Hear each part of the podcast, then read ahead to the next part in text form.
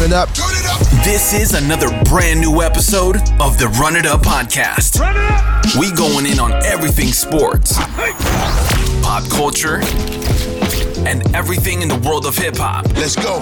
This is the Run It Up podcast with Najee Adams.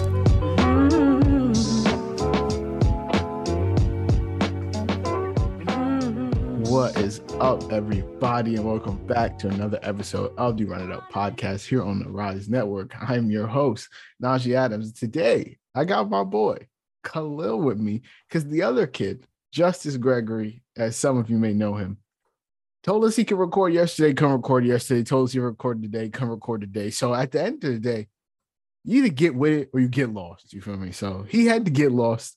And so I'm here today with my boy Khalil. How you doing, bro? Good man. It's uh it's been a long week, long day.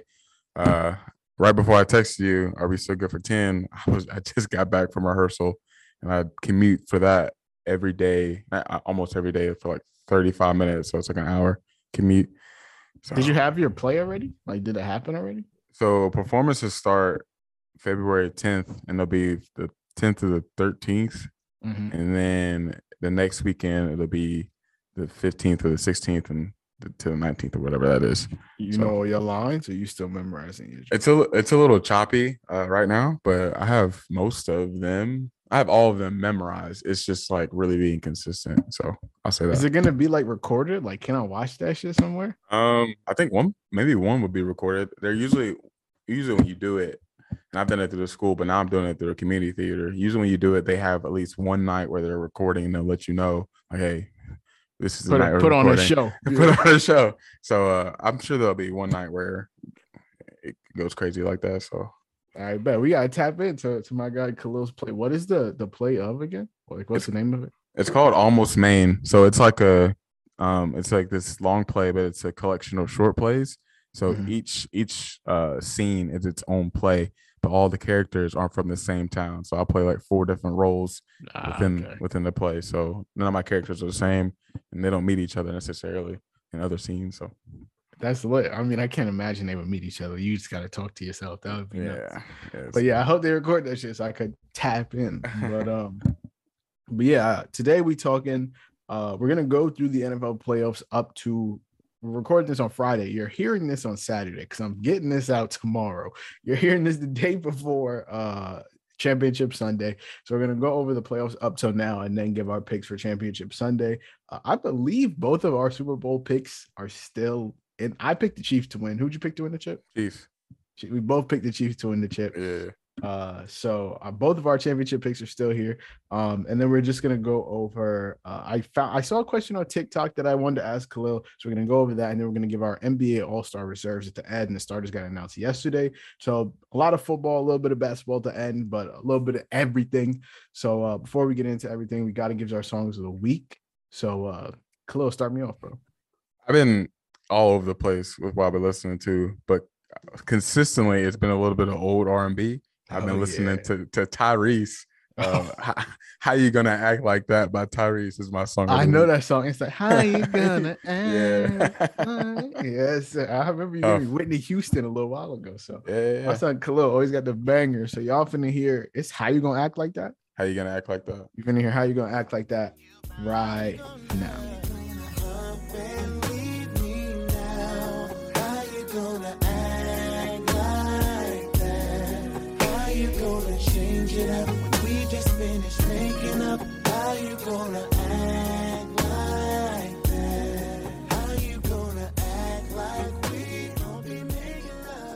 Man, it's been banging in my car. I love that you just called me fucking early 2000s bangers. So yeah, we are back. I forgot to say, make sure you guys subscribe to everything. So make sure you subscribe to the podcast on uh, Apple Podcast, download on Spotify, follow me on Twitter at Najee Adams underscore, Khalil on Twitter at below 44. Follow my guy Justice on Twitter at just fitted.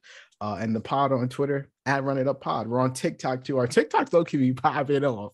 So go check us out. It's at the Run It Up Podcast. Uh, so yeah, I think we got all the plugs out the way. So I'm gonna get my song of the week. I have not added a new song to my library in quite a while, so I've got to go with a like not a throwback, but like it's not necessarily a new song. Uh, it's it's another R and B vibe. It's by Blast. It's called Let It Be Known. I believe it's off his latest album that he dropped in like early 2022. Um, but I really like that song, and it's I was going through my playlist and I was like, this one is speaking to me. So y'all finna hear "Let It Be Known" by Blast right now. Love, let it be known. With the fake shit got no place inside this home. I don't expect to be flawless, but I still gotta right my wrongs. Just know I kept it solid for I'm gone. But if it's love, let it be known. Let it be known. Don't wait too late to fix mistakes, just call a phone. Gotta give before receiving, need some flowers of my own. Just know I kept it solid for I'm gone. Yeah. But yeah, we back. So I guess we could dive into the NFL playoffs. Uh I'm gonna just go, I'm gonna go basically series by series. And Khalil, tell me if there's anything that basically stood out to you. So we're gonna start with Jags Chargers, right? Now, I picked the Jaguars to win. I want that to be clear. I knew the Chargers were frauds. I knew Brandon Staley would fuck it up somehow. But no, you and Justice wanted so badly to trust in Justin Herbert. And I believe he blew a what 32-0 lead, 31, some 28-0, some crazy score, whatever it was. Uh, they ended up losing 30 to 31. I believe it was the third largest comeback in NFL playoff history. Uh, and, and uh, Khalil, talk to me, bro. How anything shock you from that game? Bro, shut up. that just that's that was so rude the way you asked that question. Um, I was living it up in the first half. Like I was, I was feeling great. I was sure like, you were. I was like, I'm a genius right now. I was like, uh, passive aggressively talking crap. Like mm-hmm. we were mm-hmm. just signing a group message with some other guys, and like I was texting about it, texting everybody about it. Like, I, I was feeling good about it, and then it just it just flipped. It just flipped the switch, and Chargers did what the Chargers do, and the Jaguars did what they uh, what they've been doing. They turned it around. Um, I have a question for you about this actually. So, who who do you think gets blame for a loss like that? I think it's hard to put it all on one person. I think obviously Brandon Staley takes a, a lot of the blame just because the I think it started in the last week of the season. Like playing your starters out there, like them not having Mike Williams was a crucial part. Like right. the, he's a crucial part of their offense. They were like two and eight without him.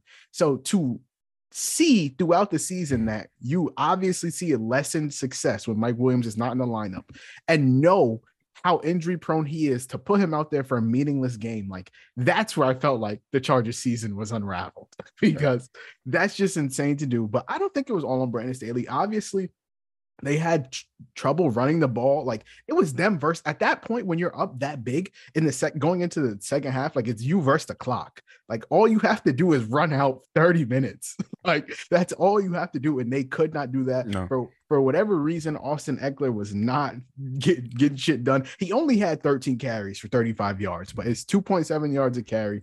Uh Justin Herbert, uh, I, I, think some of the blame has to go on him too, because if this was the other way around, people would be giving Trevor Lawrence hell when he was throwing four interceptions and shit. Everybody was giving him hell, and so I'm I'm gonna say this has to go on Justin Herbert too. Uh, I've been notoriously a Justin Herbert hater just because I don't think he's like as good as the rest of the world thinks he is. I think he's cool. I think Justin Herbert is a good quarterback. I don't think he's this, oh my God, there's not a throw we can't type of guy. Um, not, he's not a what type of guy? Like, I don't think he's this. Like, I don't want to say generational because we've been there before. yeah, but, we don't need to go back to that. but I don't think he's like a. T- I don't think he's gonna be a, a, like dominant force in the NFL. Like, I think he'll be okay, like a, a regular, regular career trajectory. I don't think he's anything crazy special. Which I mean, Mike he he makes some special throws. Like we've seen does. that a lot this season. Uh, he and sometimes well, I think what holds him back right now is he maybe is like a little too smart for his own good. Uh, like he processes so quickly. Uh, he does a really good job of that. But sometimes with that processing, he will stick on reads a little bit too long, a little bit too much, and he did, and or he'll go straight to his check down. So actually, I should turn that around. He'll go straight to his check down, but he won't stick with a read longer than he probably should. So like he'll get off the read, but if he stick with it a little bit longer, that's coming open sooner or later but he goes straight to the check down processes through his reads. So he's getting rid of the ball. So he's not as a, as aggressive as he should be. And he also doesn't use his legs as much as he should too. Like, he's a very athletic guy. He played quarterback. At He's a big guy too. Like, yeah, he's he's big. He's athletic. He has legs. Like he's well, I don't know what he ran in a forty, maybe a four five, four six, something around that line. So he's not slow. Uh, but I don't think he improvises as much as he should. Uh, so I don't. He doesn't stand out amongst his peers when it comes to that, or separates himself when you talk about a Josh Allen, a Mahomes, or even a Burrow who is amazing at that himself. So I think Herbert holds himself back when it comes to things like that, and he needs to learn how to be less robotic or um, a little bit against the grain when it comes to what everyone thinks a quarterback should be. So playing off schedule a little bit more. No, I, I I respect. I've seen a lot of people the criticisms for him being that you know every everyone kind of blames the scheme and, and blames Brandon Staley Staley for why Justin Herbert doesn't really like air it out. Like he's not throwing crazy deep passes when he has the arm to do it. But I think part of that in that game is because they didn't have Mike Williams. Like he's their top deep threat. But his average, like his average depth of target, just isn't high. And like you said, I think it's like the the the check downs. Like he'd rather just get the ball out quick than make a mistake, really. And so, and sometimes that limits the Chargers' offense, and sometimes it helps them out tremendously. But Yeah. regardless, blowing a lead like this is insane. blowing a lead like this is insane. Going back to that, it comes back. I think it comes down to scheme and personnel. So like they don't have guys who can just stretch it out. I think Guyton uh, last season or whatever, whenever it was, I think he was maybe becoming a guy like that, Jalen Guyton. Um, but he got hurt. He's been hurt the entire season, and he's he's a guy who can spread the field for him, and he just wasn't there. Of course, he got Mike Williams, Keenan Allen, who's who's hurt for most of the season. Um, Palmer, who's he's Eh, fine. He's okay. He's fine. He's fine. Uh, so they don't have the the personnel to throw it downfield like that. Even though we've seen it, like we've seen him make uh, down the field Rocket throws, arm throws. Mm, Yeah. insane. Like last season, like he's he made some ridiculous throws. Um, but I think he just played a little bit too conservative. But also that scheme um, being conservative itself, and you, we don't know what he's coached. He's being told to coach or Mhm. told to do. It's like we don't know how he's being coached. Yeah. So that can kind of kind of come into play. But I'm glad that he at least made some type of change when it goes to the Chargers. So did you think he needed to get fired? I think he should have been fired. I do. yeah. Yeah, I, I. I think I think he should have been fired. Uh I, I don't but like I said, I don't blame it all on him. Like I Mm, I, I think like if everyone holds Justin Herbert to this top five, top four quarterback standard, like that eventually has to translate to wins in big moments. Right. And so if you're a top four quarterback, I don't give a fuck what the scheme is. You shouldn't be blowing 28 whatever leads, 28 point leads. Yeah. And so uh I do think Brandon Staley should have been fired. Like I think that's the the quickest way to get where they need to go because you're obviously not losing Herbert. And I think that their window, when you look at the the rest of the league, like there's a very clear blueprint in that the best teams really have to capitalize on their rookie quarterbacks contracts and being able to build a great roster around that. Because once you have to pay Justin Herbert, like you're mm-hmm. gonna lose the money to to to really bolster the rest of that roster. But like you look at a team like the Bengals, Joe Burrow's still on that rookie deal, and they have the money to to keep Tee Higgins, to have Ja'Marr Chase, and those are all drafted guys. But like to bring in talent elsewhere and keep that team together, keep that core together, to bring in a good off like a better offensive line. Granted, they got injured, but like they had the money to do so because Joe Burrow's still on that rookie deal. Right. And so you saw the same thing with Patrick Mahomes, um, Jalen Hurts too. I want to say, and so like right, the, the the Chargers are running out of of time to do that to capitalize on Justin Herbert still being on that rookie deal because once it's time to pay up. I don't care if Justin Herbert doesn't have a single playoff win, he's getting the bag. So, you know, and then that limits what you can spend elsewhere in other positions. So, I really think the Chargers got to do something. I know they fired their OC, but like, Yeah. but in a way, they they made moves this offseason. Mhm. What happened as soon as they made all those moves? What what were people saying? They said Mahomes wasn't going to make it back to the conference championship or uh, win the division. They said the Broncos were coming up. They said the Chargers were the best team in the NFL or like roster wise on paper. And then everyone gets injured. Like Yeah. JC Jackson gets injured. Bosa gets injured. Like uh, was I think Derwin James played a lot actually. He was pretty healthy this season. Mhm. most JC. Jackson got injured relatively early in the year. Yeah, It was my- against us, I want to say. Yeah, Mike Williams injured, Keenan Allen injured, offensive line injured. Like Decimated. that, it's tough. That's tough. Um, so it's Staley hasn't gotten uh, necessarily a, a, fair shake in that way when it comes to the roster. Just like good luck, I could I guess you could say.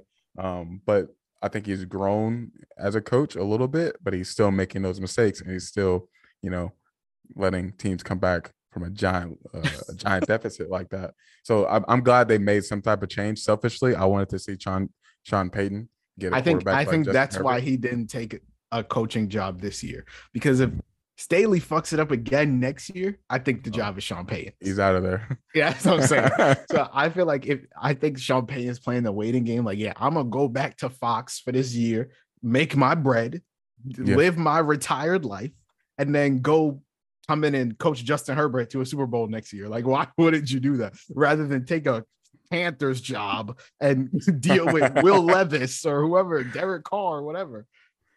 Are you gonna talk about the Panthers with Justice, isn't he? hey man, he should have been here to, to defend his man's then.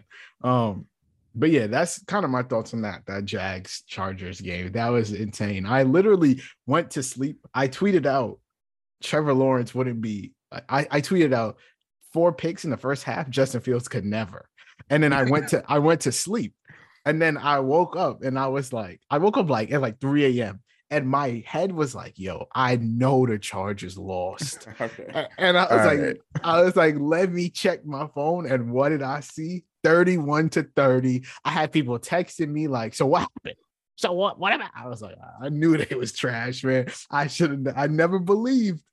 Um, but yeah, the next game was Baltimore Cincinnati, the Tyler Huntley game, the the the fumble in the jungle, whatever people are calling it, uh, where he fumbled on the goal line, ended up Sam, who Sam Hubbard ended up bringing it back for uh, fumble sixth. I think that's the longest fumble recovery in NFL playoff history. Crazy. Uh, blocking the back on Mark Andrews wasn't called, but regardless, uh, I, I don't think there's much to take away from that game. I think the Bengals got away. Like if Lamar Jackson plays that game, I feel like maybe the the, the Ravens they might win. they might win. Bro. I feel like maybe the Ravens win.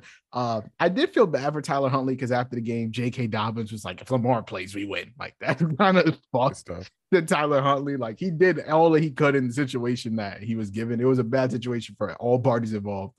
Um, but yeah, the Bengals moved on, and I think everyone expected that. Buffalo, Miami, the Skylar Thompson game. Uh, did anything stand out to you in that one, bro? Going back to that uh Ravens game real quick, isn't it crazy? We just talked about rookie contracts. They have not built around Lamar at all. At all. At like, all. Uh, like, of course, we talk about the run game being a whole different thing. Like Roman, he did a great job. He's gone now. That's probably a really good thing too. Um, they even went away from Dobbins that game. I don't know why. But as far as receivers go, I, they just didn't give him anything. And they got him Rashod Bateman, but Rashod Bateman ended up getting injured. Uh, and then they signed Demarcus Robinson to a contract off the right. Chiefs. I don't know what they expected out of that. Demarcus Robinson is 28 years old. Like he's not. We know what that. We know who he is. Yes. You know. You know. Yes. And then du- Duvernay was good for him. Mm-hmm. Uh, he was good for him. Uh, they Mark signed Andrews. DeSean Jackson for a little while. Lord. and then they signed Sammy Watkins. Like yeah. We know we've seen this before. exactly. We know how this goes. You're you're if you're signing Sammy Watkins at the end of the season, we know we know what's up. We know what you're doing. Exactly. I, I think they failed to build a competent receiving core around Lamar. He had Marquise Brown for a long time, and we he he saw success with that, but they right. traded him away, got him up out of there. Yeah. Uh, I think him and Rashod Bateman and Mark Andrews, like the the Rashod Bateman that I think I think Rashod Bateman is good. I'll put that out there. I think Rashod right, yeah. Bateman is good, and I think if you give that kind of receiving core along with Mark Andrews, who I think is a top three tight end in the league, uh, a, a, chance to flourish with Lamar, I think that offense can do really good things. But they got Marquise Brown up out of there. They believed Rashod Bateman could be their wide receiver one. It obviously didn't pan out this season. Uh, but I did want to ask you: Do you think the Ravens should pay Lamar? Do I think? Uh, so the the the tricky thing is he's been hurt for the past few seasons. I think getting, that's their biggest. Injured. That's their biggest. Like, like if they come to him and say, "Listen, bro, like, I I'm sure like you got the MVP. Like, mm-hmm. we know that you can be productive on the football field, but this is now back to back seasons where we've needed you in a playoff game and you have not been available. Right. And so if you want us to cough up 240 whatever million dollars how do we know that when it matters, when that money that we give you is supposed to be like this is why we're giving you that money to win us a chip. When we need you to win those games, how do we know that you're going to be available because of the play style that you had? Yeah. I think they should still pay him though.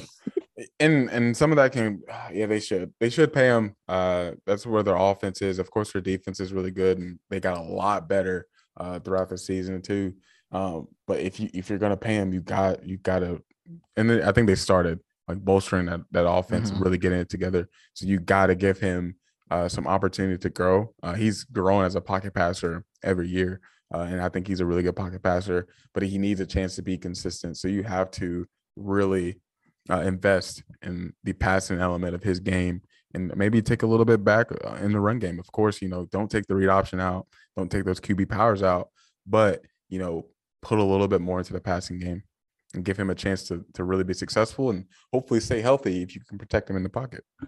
Yeah, I, I just think at the end of the day, like eh, if you're the Ravens, like you're not that far off of a Super Bowl. Granted, in the AFC, like there's a there's a lot of talent in there. Like you're gonna have to go through Cincy, Burrow, Allen, Mahomes, Lawrence, Herbert for the foreseeable future, and you have a guy that can go toe to toe with them in Lamar. And so Yeah. if you lose that, your Super Bowl window's shut. Like you're you're not competing with that talent without a guy like Lamar. So I feel like your only chance to compete is to to re-sign him, and I think that's where Lamar's leverage comes from. Like you see what's going on in the AFC right now. Your best chance of winning a chip is keeping me. So And what do you do if and what if you do if he, if he leaves? Like, what do you what you gonna do then? I mean, you Huntley- nothing. Huntley, I don't know. it's over at that point. Like it's chalking up. Um, but yeah, uh, kind of bouncing back to the Buffalo Miami game. Did anything in that game kind of stand out to you? Uh, looking through my notes, I didn't really write much down about that game. Uh, I guess it told us a little bit more about the Bills and how vulnerable they were as a team. Of course, we were going into the the Bills Bengals game hoping for a little bit more, and really didn't get that. Um, but the Bills just not being uh, healthy uh, on the defensive side. You you know, as, of course, some of the the reason for going with the Bills is that Damar Hamlin the impact and, Yeah. and what that did for the team. But I just think they didn't have they don't have what they need to be Mhm. successful. They're too Josh Allen centric, too focused uh, on him. His the offense should centered around him. You don't have enough weapons. You don't have a consistent running game. You need more than just Stefon Diggs, uh, Gabe Davis. He, he- he's a fine uh, number three, whatever. Uh, but a number two is what you're missing. And then, uh, of course, going right back to the run game. Like you have to have a run game, and it just can't be Josh Allen. Uh, the offensive line wasn't as great. You're missing Von Miller, missing guys uh, in the secondary. So just they just need to make some changes. I don't know where they go from here. Uh, even make some changes with their scheme defensively. Yeah, I missed a lot. They did. I I think I think for the Bills, it, it's hard to to pivot. I think this game in particular, like you said, really started to show the cracks that were gonna eventually seep through in that next round against the Bengals. Um, where they just got absolutely smoked. That was a, their lowest offensive point total of the season. Uh, but I just think for the Bills moving forward, like I, I don't know where they go. Like you, they they needed pass rush, right? The Bills have absolutely no pass rush. They spent a lot of money to bring Von Miller in, but Von Miller's what 33 years old. He's coming off a torn ACL. Like you, do, you can't really do anything with his contract, so you just kind of got to wait that out. They signed Rodger Saffold, former, I think he was on the Titan before, right? Yep. former Titan. He has declined in steadily in back to back to back years in Yeah. terms of QB pressures allowed. Um, and then when it comes to Gabe Dave, I think the Bills offense is if you shut down Stefon Diggs, Josh Allen has to play Superman. And sometimes it works, a lot of the time it doesn't. And that's why he throws so many picks. That's why he fumbles so much. That's why he has so many turnovers because he always feels like he has to do everything. Yeah. And I don't think Gabe Davis is a viable wide receiver two. I don't. I'm sorry. I think he's a I think he's a good wide receiver three. Um, but when you look at like the the the rest of the final four standing, like I think Brandon Aiyuk is a damn good wide receiver two. Yes. I think Devonta Smith should could be a wide receiver one on a lot of teams, but Yes. a, a damn good wide receiver two. Tee Higgins, a damn good wide receiver two. Those are three of the, the final four teams left standing, and then obviously Travis Kelce and they have Mahomes. So you know Juju. Ju- Juju bro. does what he does. You know they got Travis Kelce and Juju does what he does. But like Juju was a wide receiver one on the Steelers, So as a second option, I think Juju's a better second option than Gabe Davis. So still, Yeah. I, I think that when you look at the, these final four teams standing, like there's a clear blueprint, a clear blueprint that you know, like you have to have more than just one dominant guy because when you take that guy out the game, what is what's left? Like you can't bracket Ja'Marr Chase because Tee Higgins will cook you.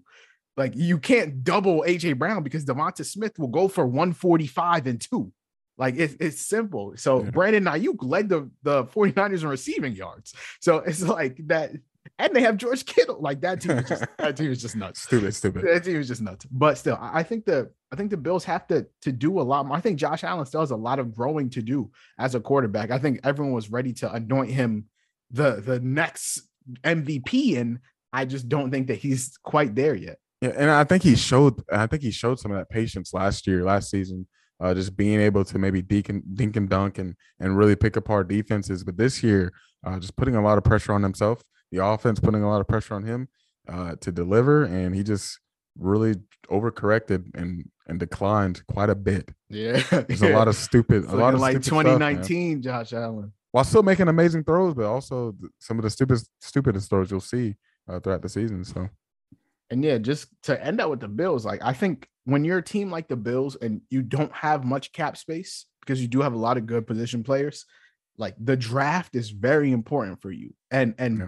Hitting on players in the draft and letting them that homegrown talent develop into pro bowlers and develop into guys like that. Like you look at the Cowboys, they don't have much money, but they drafted Micah Parsons, and Micah Parsons is playing like a all pro Hall of Famer on in his second year. And so Yeah. you don't necessarily have to give the the money that you would like he you're not giving him the money that a guy like him deserves because eh, but still getting a, a guy like his production, you know, like a- and, so the, the Bills have to hit on the draft. They haven't drafted a pro bowler since 2018. oh, then when I yeah when I said they've missed, they have missed. They have missed like, you on know, so like- much, man, and, and it's it, it's unfortunate and it's crazy, but like they've had opportunities to be very successful, and like with the James Cook, I like James Cook. Uh, I think he's gonna be running back one for him like, eventually, hopefully. But like with other picks, just just missing on a lot of those picks and and making a big difference on their team right now.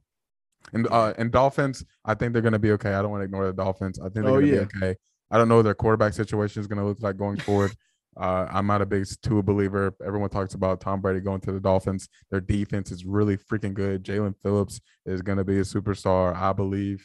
Um, what else? What else? Uh, of still course, got the wide receivers. Tyreek. Hill, Waddle, um, Another team with two dominant guys. Wilson. I I like Wilson a lot. Mostert came on at the end of the season for him.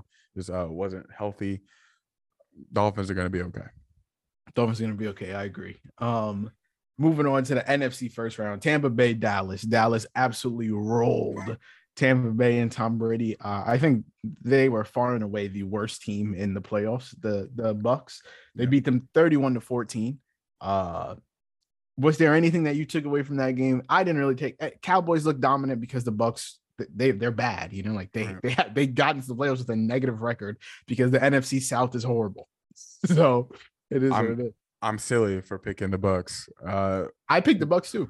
yeah, it's. It, I think we all did. Uh, right? We all did. I I felt I I fell too much into the Tom Brady has never lost to the Cowboys. But and now, but the other thing I fell into is like it's just the Cowboys, and they're just Mhm. gonna and a little bit of the Sean Payton, like maybe maybe seeing Mike McCarthy go. Mhm. Uh, but like the Cowboys are just gonna do what the Cowboys have done in the past and and really just lay an They, egg. they and what they ended up doing. So yeah, uh, well, yeah, eventually. around, around too early. we're just we're just a little early. So Yeah. uh, but yeah, Bucks. Um, I don't know what their future is gonna look like, and it's a little nervous. makes me a little nervous for them. Uh, Tom Brady is gonna be out of there, or he's gonna be retired, but he is not going back to Tampa Bay.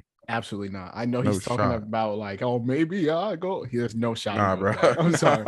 There's no shot he goes back. That man is a Raider or whatever. He's he's going somewhere.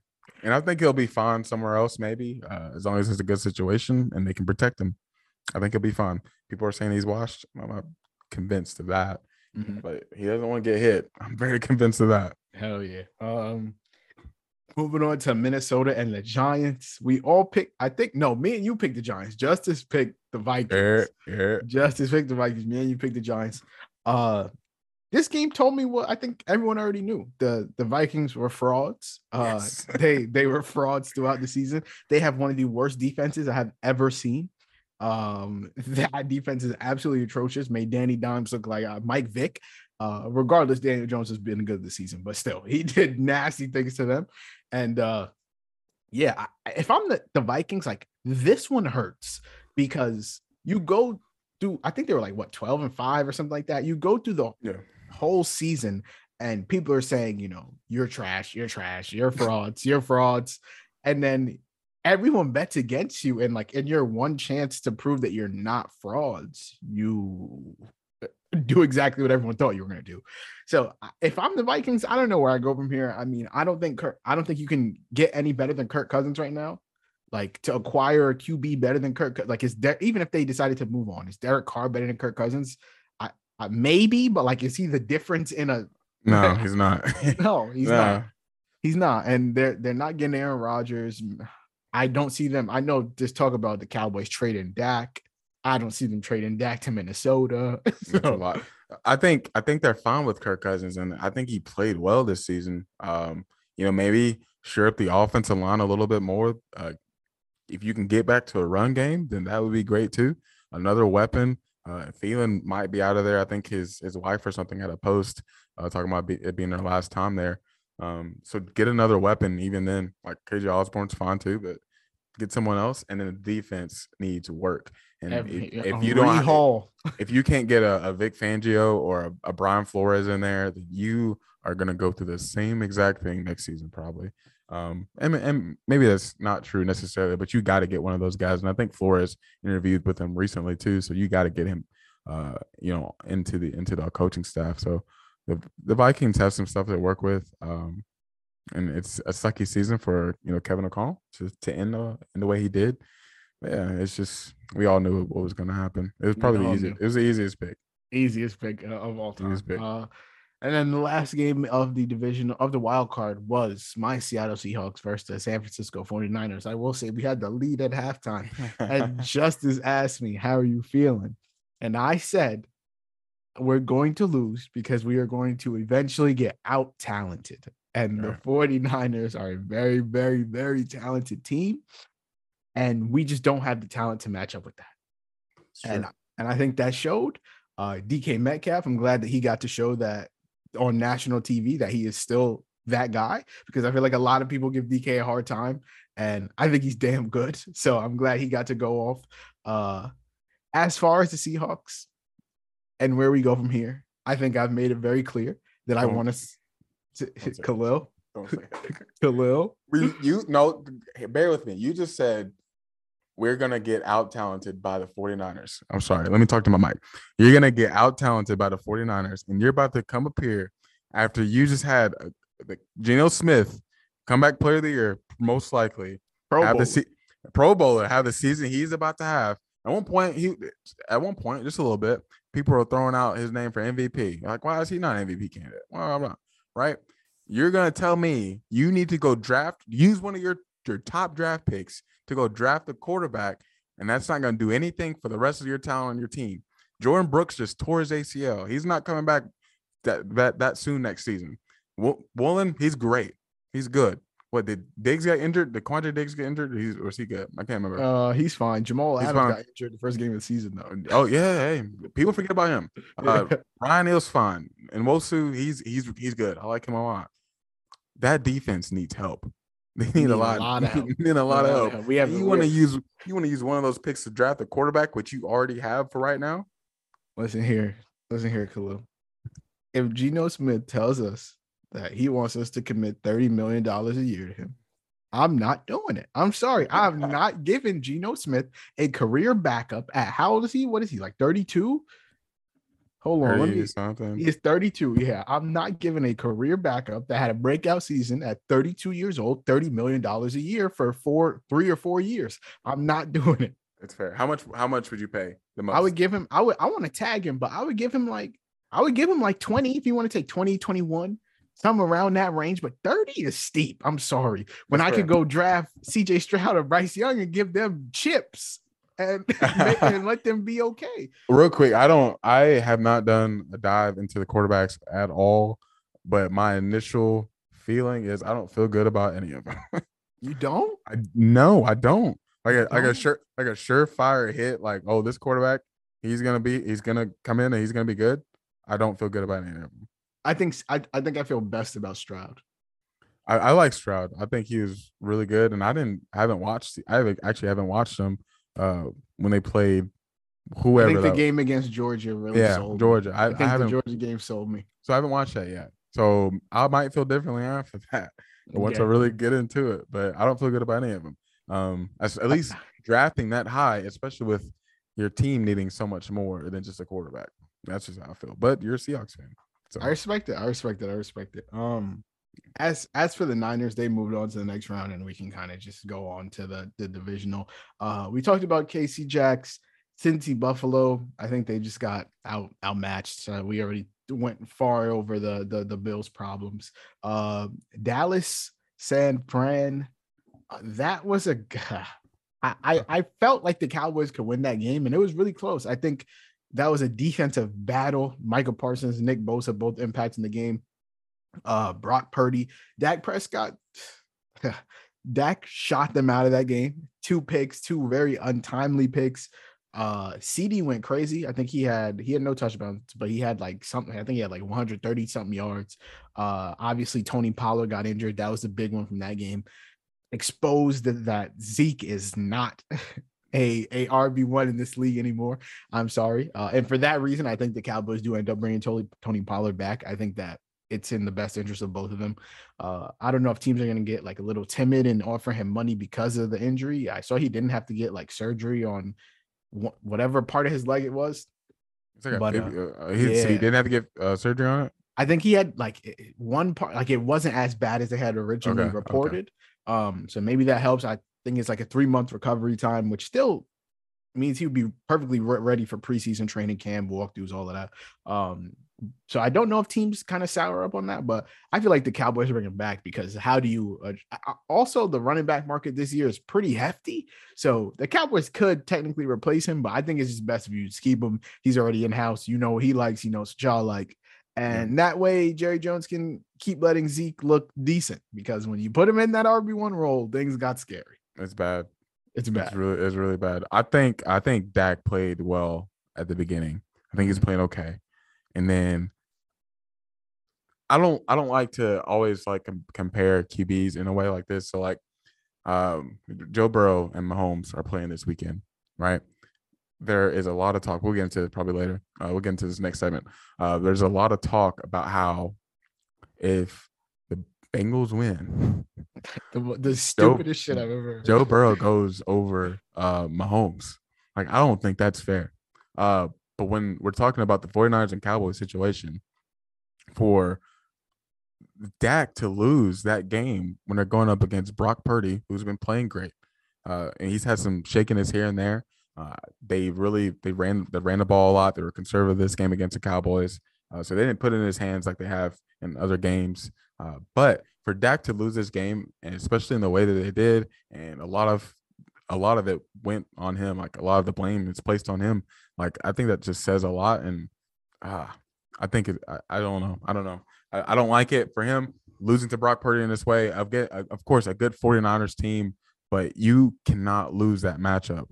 Like it can't be your fault, is what I'm saying. Yeah. At the end of the day, You Like, can't be this- the reason. yeah, this loss can't be your fault the way it was, and of and of course the end of the game situations and Mike Yeah, McCarthy. What, what plays we run in? Zeke was- center. what are we It was- doing? it was only a certain uh, it was only a matter of time for the cowboys to do something stupid uh, or a few stupid things but but again uh, a lot of that was i think just dak's fault and it just wasn't a, a, a good game or a good look for him especially on a big stage like that with a talented team with uh, aspirations like they have Yeah. Uh yeah, the Cowboys, I think they got a lot of work to do this offseason. Uh on the bright side they brought back dan quinn so they did bring back Dan Quinn. I know he was a popular coaching candidate, so they can bring him back. He used to be with the Seahawks. I just want to make that clear. He used to be Seahawks DC, I want to say. So boom. Uh and yeah, the, the last divisional round matchup was Philly Giants NFC matchup.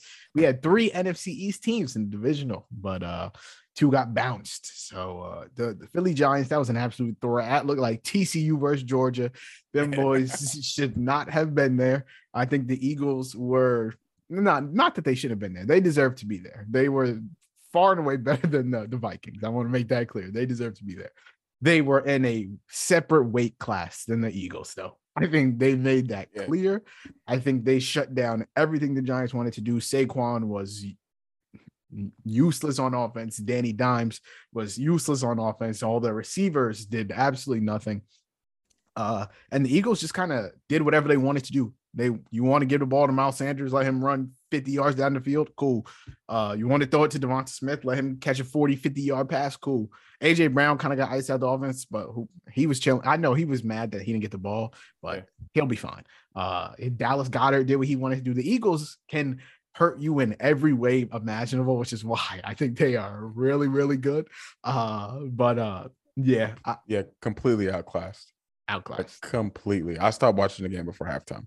I, just, I just wasn't wasting my time with it. And silly me, I flipped my pick before, uh, like a couple days before the game to the Giants. Mm. I let my feelings get the best of me, Mm. and none, and none of the pick was, or the reasoning for the pick was based on football. I guess you could say, unless like you want to talk about just being uncertain about how like Lane Johnson would look and how Jalen Hurts would look coming off of injuries, and that might play in a part of just like the Giants maybe we'll, maybe mm-hmm. being able to make some plays, but I'm stupid. I'll say that. That's all it is. I'm just stupid. Nah, you good. The Giants looked good. Like if you looked at Giants game versus the Vikings, like they tested them, and the Giants still came on. top. It's not like they just rolled the Vikings. Like they were a battle tested team, and uh the Eagles just came in and just destroyed them. It's Um, different. just different, different, just just different. Uh, and so the conference championship uh, championship Sunday this Sunday that leaves us with Chiefs, Bengals, and Niners, Eagles. Uh, I guess we start with the AFC. Chiefs, Bengals. How you feeling about that game, bro? Who? What are we- who- What are we doing? What are we doing? I'm talking. We I just brought it up uh last time, last round. I'm bringing it up again. The first thing I'm bringing up. What are we doing? Why? Why does that matter? Why? If the Talk Bengals get it off the- your chest, bro. if the Bengals win, everyone's saying this for for those who are listening, watching. Everyone's been saying this lately. You're hearing a lot of this, especially like in in media, mainstream media. Uh, I listen to like Bill Sims. You hear it on NFL Live, ESPN, whatever that crap is. Um, I, I actually like Bill Simmons in his podcast though. But everyone has been Shout saying about shout out Simmons.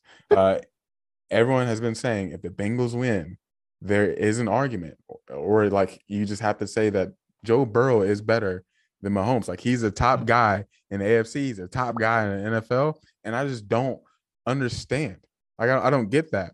Like, well, why does that make him better? The team, the team might be better. Like they're coached very well. It's a horrible matchup for the Chiefs. Like, and we've seen that. Like they just haven't beaten them, uh, especially like since like all this stuff has been happening between Burrow and Mahomes ascending. But why? Why are we bringing this down up or putting this up to the quarterbacks? Like, why? Why would Burrow be better than Mahomes?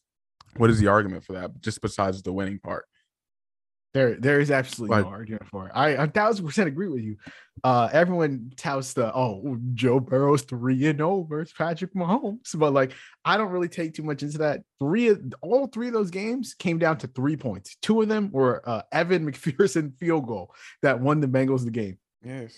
Uh, and stats like that are so stupid. Like, uh, hey, listen here, Baker Mayfield is three and one versus Joe Burrow. Does that make Baker Mayfield better than Joe Burrow? Like, absolutely not.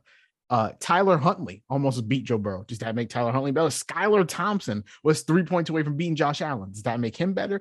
Eli Manning and Nick Foles beat Tom Brady in the Super Bowl. Are they better than Tom Brady? Like, that's the dumbest fucking Yeah, argument. and we and I know like they're closer than some of those comparisons, whatever. Still though, like it still applies. And I know Joe Joe Burrow's amazing. Like, you know, you want to put him at two, great. You want to put him at three, whatever. Like he is top three for sure. Uh top four, all that good stuff. Like and he's he's amazing. He is he's processing, he's getting uh in and out of plays, uh, you know, pre-snap. Like he like I talked about Herbert processing Joe Burrow's right up there better. Uh, just being able to also playoff schedule, uh, making plays, uh, knowing when to go to his guys. You got Chase on the outside, you got Higgins on the outside. He is not afraid to go to them. He he just keeps it simple. Uh, he puts his teams in good spots. Like he is a great quarterback, and he's playing so well. Like he he's playing at an elite level, and he's elite right now. Um, but I don't. We've just never seen anyone like Mahomes. And we, of course, we talked about this two weeks ago with the generational crap, whatever. But Mahomes is far and above, just so much better than everyone else. And I don't. And you know, with the team he has right now, and I think it's a fine team, and they are lacking a lot on offense when you really think about it, uh, especially compared to like not having like a Tyreek Hill. And he still had them as the number one scoring offense in the NFL. Exactly. Like he they're doing this because of Mahomes. I don't know if I don't know if this happens with anyone else. We see uh the Bills with Josh Allen and not having as much talent on offense, and we're seeing what's happening there. Uh, in, in Bengals, there's a different situation with Burrow, but Mahomes is, I don't know, man. I just don't get it. I don't get it, and I'm a little upset about it. I can't even like think. I can't even speak about it. No, I mean I agree. I think that Patrick Mahomes is far and away the, the best quarterback in the NFL. I would put Joe Burrow too. I, I would put Burrow yeah. two, put Allen three, all of that. But yeah, I don't think single game performances should be like the, the be all end all in quarterback debates. Like I think it goes so much further beyond that. Um and the ankle, like what he did last week with the ankle, crazy, crazy. like crazy. the jump, like the jump passes, uh, you know, being able to throw off of one leg, like like no one else is doing that man. No, no, he was jump passing with the ankle, with the high ankles. Like no one's doing that, man. Uh, he, he's just cut from a different cloth, and he makes throws a lot of other guys can't make or won't even try to attempt. Uh, and he's just he's just different. We've never seen anything like it. Um, and it's not like it, it'd be different if he wasn't playing well or as good as he has been, but he's he's probably gonna be the MVP. Probably. So like it's not like he's falling off. It's like, oh, Burrow might be taking the spot for him. Like he's playing at an elite level and has his team in the conference championship once again. So who are you picking? Who else you pick for the game? I'm picking the freaking Chiefs, man. Oh, because I'm picking the Bengals. I don't blame you. I don't. I don't even feel good about the Chiefs. I so the Chiefs have been my the Chiefs have been my Super Bowl pick for since since really since like I don't know some sometime mid December. Really, I've been like, all right, the Chiefs are gonna win the chip.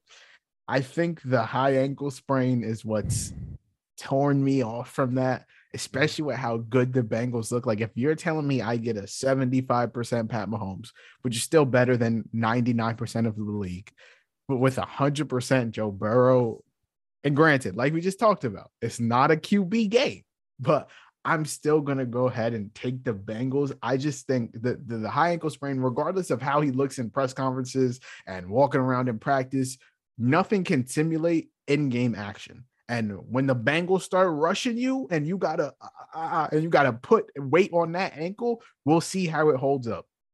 Uh, also, just like in their matchups, like the Bengals DC, like uh, defensive coordinator, uh, he gives Mahomes problems. He's never thrown for more than 275 yards in any of their three matchups, and all of those were with Tyreek Hill. And so now Tyreek Hill is gone.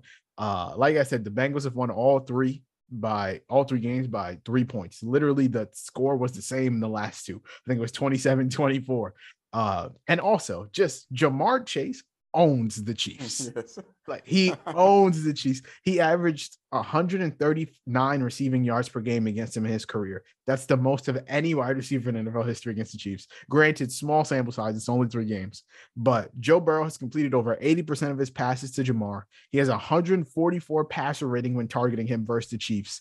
And combine all of that with the fact that the Chiefs secondary allowed the most passing touchdowns in the NFL and the second highest red zone TD rate, like I just think that it's a perfect storm for the Bengals to come in there, Ja'Marr Chase and Joe Burrow to link up because the Chiefs have never shown that they've been able to stop them. And I don't think anything's going to change. And I don't know. I just think that their weakness, the Bengals are perfectly built to take advantage of that. Uh, and I don't know if I can say the same about the, the Chiefs. Uh, I think it'll be close though. Uh, I wouldn't be shocked if the game was tied late in the fourth quarter and we ended on another field goal. Uh, if it was a three point ending, I would be not shocked at all. So, but I'm gonna take the Bengals. Yeah. See, I have a, I do have questions when it comes to this game and questions for the Chiefs a lot though. Uh, just, uh, based off the last few matchups, based on where Mahomes is uh, health wise, especially. So it's like you know, can Mahomes be patient? Uh, can he take those checkdowns? Can he, you know, work in the run game, work in the screen game?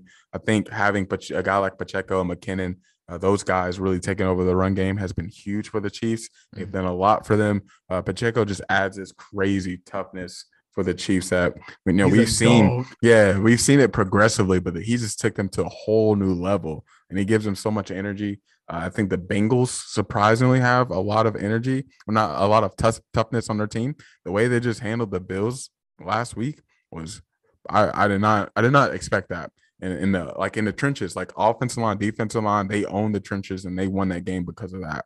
Um, even in like the bad weather that Buffalo had, like they belong there. And, and, Buffalo had more trouble with the weather than you know the Bengals did, which is crazy to think about too. So can the Chiefs run the ball and that defense the Chiefs have against a guy like Chase and Higgins, which we've seen them have a lot of trouble with. Of course, they have McDuffie, they have Sneed, they have guys like that who can play on the outside, but can they win those matchups or can they win enough to put them still in a good spot? And so I worry about stuff like that. I worry about the health. Of course, I could see it being like after this game, like, oh, it's kind of obvious. Like Mahomes this doesn't make sense. Like yeah. he him being healthy doesn't make sense. So I could see it being obvious, like, oh, you probably just should have picked against the Chiefs in this mm-hmm. in this way. But I just can't I can't bet against Mahomes, man. I and I don't do I don't blame you at all. I, I don't feel good about my Bengals pick, and I wouldn't be surprised if like Pat Mahomes is he's he's a, a legacy, like this is a legacy game for him. Like he comes out and he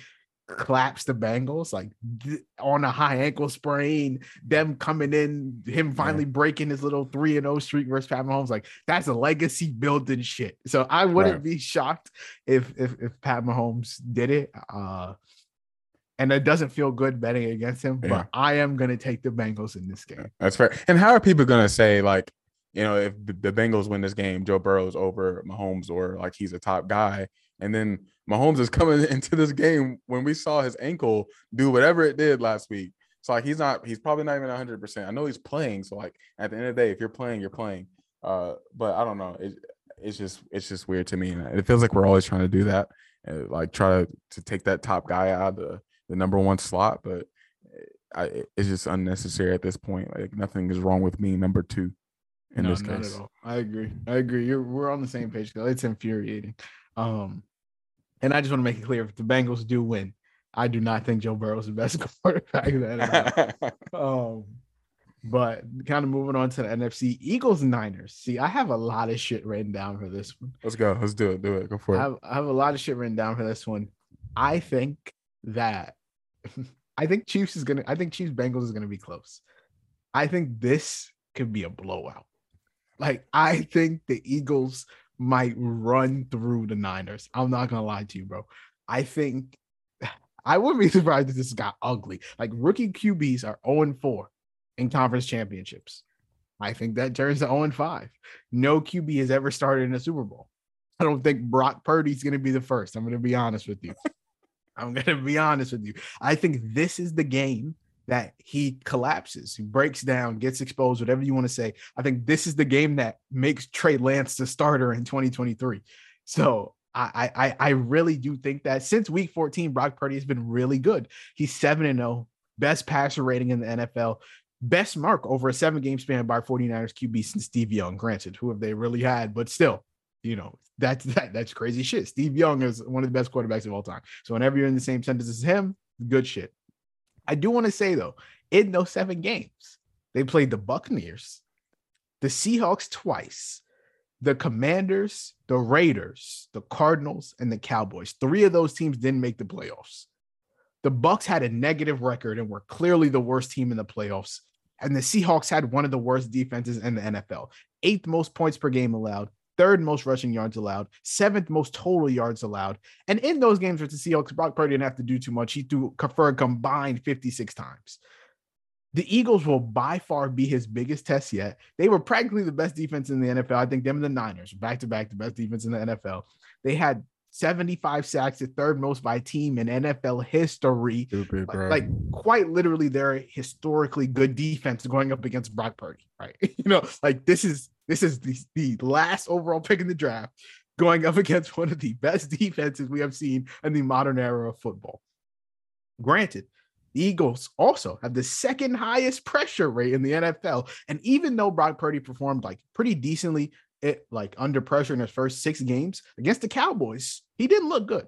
He threw for 214 yards on 29 attempts. He completed three of his 11 passes under pressure. Cowboys are a real defensive line. They're, they're not the Seahawks. They're not the Cardinals. It's the Cowboys defensive line with Micah Parsons. And we saw what happened then. Uh, for the most part, you know, the Cowboys defensive line is predicated around one player, Micah Parsons. He is a one man wrecking machine. You can do what you can to try and scheme him out of a game, though. You cannot do that for the Eagles defensive line. They have four players with double digit sacks this season, the most of any team in NFL history Haason Reddick, Javon Hargrave, Josh Sweat, Brandon Graham.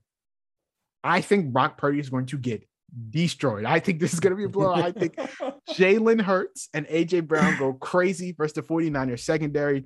The 49ers are great versus the run. They've allowed the second least passing yards per game. I mean, rushing yards per game, but they allowed the 13th most receiving yards in the NFL. They've proven throughout this stretch that they can be beat by uh receivers. Um when you look at week 17, like since week 17, they gave up seven for 153 and two to Davante Adams. He had Jarrett Stidham at QB. That game went to OT. And the wild card, they gave up 10 for 136 and two to DK Metcalf. CeeDee Lamb put 10 for 117 on their head last week. In week 16, they gave up 77, 76, and 52 yards to McLaurin, Jahan Dotson, and Curtis Samuel. Each of them had a receiving touchdown. The 49ers have very clearly been able to be beat through the air. And also, people always talk about this Eagles defense and how, I mean, always talk about the 49ers defense and how they're going to stop Jalen Hurts from running the ball. I just want to make it clear when you look at the Niners schedules, they have not played a quarterback like Jalen Hurts. Yeah. They played Justin Fields in week one and they lost. Granted, it was in the monsoon or whatever you want to say. Outside of that, the only other mobile QB they played was Marcus Mariota, and they lost again 28 to 14. And Mariota rushed for 50 yards and a touchdown. Both times they played the Cardinals, Kyler was out. They played Colt McCoy and David Blough. this defense has not been tested in a game with Jalen Hurts. And when they have been by guys like him, they have lost.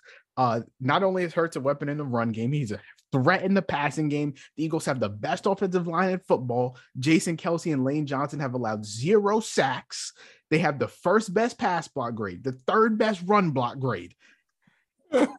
Every single one of their starters oh gosh. is a Pro Bowler. Like that's insane. Their entire starting line are Pro Bowlers. I just don't know how the Eagles. I just don't know how the Eagles don't win this game. Like everything that I, I was, I was wanting to to go for the Niners, and then I started doing research, and I was like, oh, this is gonna be a blowout. Like the Niners are gonna get clapped. Like Brock Purdy is going to absolutely self destruct. AJ Brown is going for 150 yards on them, easy. He was mad last week. He gonna get it back this week. Uh, Jalen Hurts had the best passer rating, 25 yards down the field. Whenever he's throwing passes, 25 plus yards down the field. AJ Brown had seven touchdowns, 25 yards down the field this season. That's the second most of any player in the NFL since air yards started being tracked in 2006. And guess what? The 49ers defense ranked as the 25th worst defense in deep passes. Who knew? Who? What are the Eagles good at? Passing the ball deep. like I just don't see a realm in which they win this. I'm taking the Eagles to win big and exploit the 49ers and all of their weaknesses. That is the end of my TED talk. Khalil. That was amazing. I, I just broke it down amazing. for you, my brother. That was amazing. I just broke it down for you. You just you deserve a round of applause for that. That's good. That was, Thank you, that was great. You, um I, I wrote down I wrote down three notes, but I, I added a fourth during your talk. Um, first note is uh, can the 49ers run the ball? They, I think they can. I can think, I think they, they, can, can against the Eagles. Can they run the ball? They're gonna Second have note, to. They they they're gonna have to. Uh, can they contain Hurts in the run game? We don't know. We don't know. They're, they're not they, in that area. They aren't proven. Just like you said, like they're not proven in that area at all. And Mariota, he's he's all right. He got benched. Yeah, there's a reason he got benched. And Hurts is not Mariota. He is. Mm-mm. No, he's he, he's been a what what is what do you say? He's been this year top five, top four, what Yeah, definitely top five. top five I quarterback. think he was Like, the front runner for MVP before he got injured. Yeah, yeah. So like Hurts is dynamic. He's playing as great as ever, uh, running the ball, passing the ball, uh, RPOs, getting the ball out. Uh, deep passes are beautiful. Really connecting with his receivers. Has a great connection with Smith and AJ Brown. Um, like they're firing on all cyn- cylinders when it comes to both sides of the football. I think. Um, and then also the third note: Can they defend on the outside? So can they guard guys like AJ Brown? We just saw I Ward don't think so. we just saw we just saw guys like Ward, you know, not do well. He, he did not he did not look great on the outside last week. Um, like can they defend guys like Smith and AJ Brown consistently? We talked about the same thing with the Chiefs. Can they win enough? And I don't know if they can. I don't think we've seen that at a consistent level because they're playing two elite guys at their position. So they're gonna have to do something about that too. And then the fourth one, can Kyle Shanahan call the greatest game of his freaking life, If they win, it's all on Kyle. bro? Kyle and CMC gonna have to do some crazy shit. that defense is insane. Like and uh, and of course, like I was so I'll, I'll give some. Uh, I was listening to Bill Simmons today, and I was listening to Ben Solak. Love Ben Solak. He's really good. I don't know if I'll ever listen to his podcast, but I love when it comes on Bill Simmons. Um, pause. Anyways, Oh, um, oh yeah. That's crazy. That's crazy. Shout out to Bill Simmons getting freaky deaky. But he uh he had a he's really good though. He does a lot of studying and he's talking about uh the Eagles don't make a lot of adjustments when it comes to that defense and they are going to uh they're gonna let you win at one area and they're gonna take away something else completely. So he's talking about like they're gonna let you win in that run game. They're gonna let you do that. But as far as taking the pass away, that's what they're gonna do. And they're gonna stick with that. They're not gonna make adjustments as far as um changing what they do goes. I think he's grown a lot. I think it's Gannon over there. He's grown a lot as a DC anyways throughout the year and they've added more stuff on that defense and they've become more versatile. Uh, but like, can you know Kyle Shanahan do something? Can uh, can he open use that run game to open up his play action? Uh, we saw the play action really work well for the 49ers, especially on that George Kittle connection with uh, Brock Purdy. Uh, huge play in the game. You know, we haven't we hadn't seen them be aggressive uh, that much uh, to that extent, and then you finally see the pass open up right there, and huge play for them to get that first down. Uh, but I don't know. I don't know. I picked the 49ers uh, to go to the Super Bowl based off what I've been looking at, listening to you, especially uh, just right now. Like it's hard to stay with the 49ers. Mm. It's hard. Let me convert you. Come It- it's hard. I'm gonna stay with the 49ers though, just to break your heart. I'm staying with the 49ers. Um, I love this team. I think this defense is great. Uh, I do worry about the Jalen Hurts uh, aspect of things, just not being able. We just haven't seen them play a, a quarterback like Jalen Hurts. So I would love to see what the DeMeco Ryans is gonna do on that side of the ball. Um, what he he's gonna have his defense looking like, of course. Um, but I do think the 49ers are gonna win this, and Brock Purdy is gonna make some history. Oddly enough but I, I definitely understand why you are on the other side. No, and I, I am respect it. I I'm like scared for, I'm scared for my life for this pick. I respect it. I, so we've got two different Super Bowls. Khalil's got Chiefs, Niners, Super Bowl. I've got Bengals, Eagles. So we will see what bunch of us is right next. Well, not next week because I guess they have the Pro Bowl week off and then the week after. But we'll see by the time we record next. So Yeah. Those are our picks for the uh, championship Sunday games. Uh, Khalil, Right, I'm stressed already. Cool. no, don't you worry about it.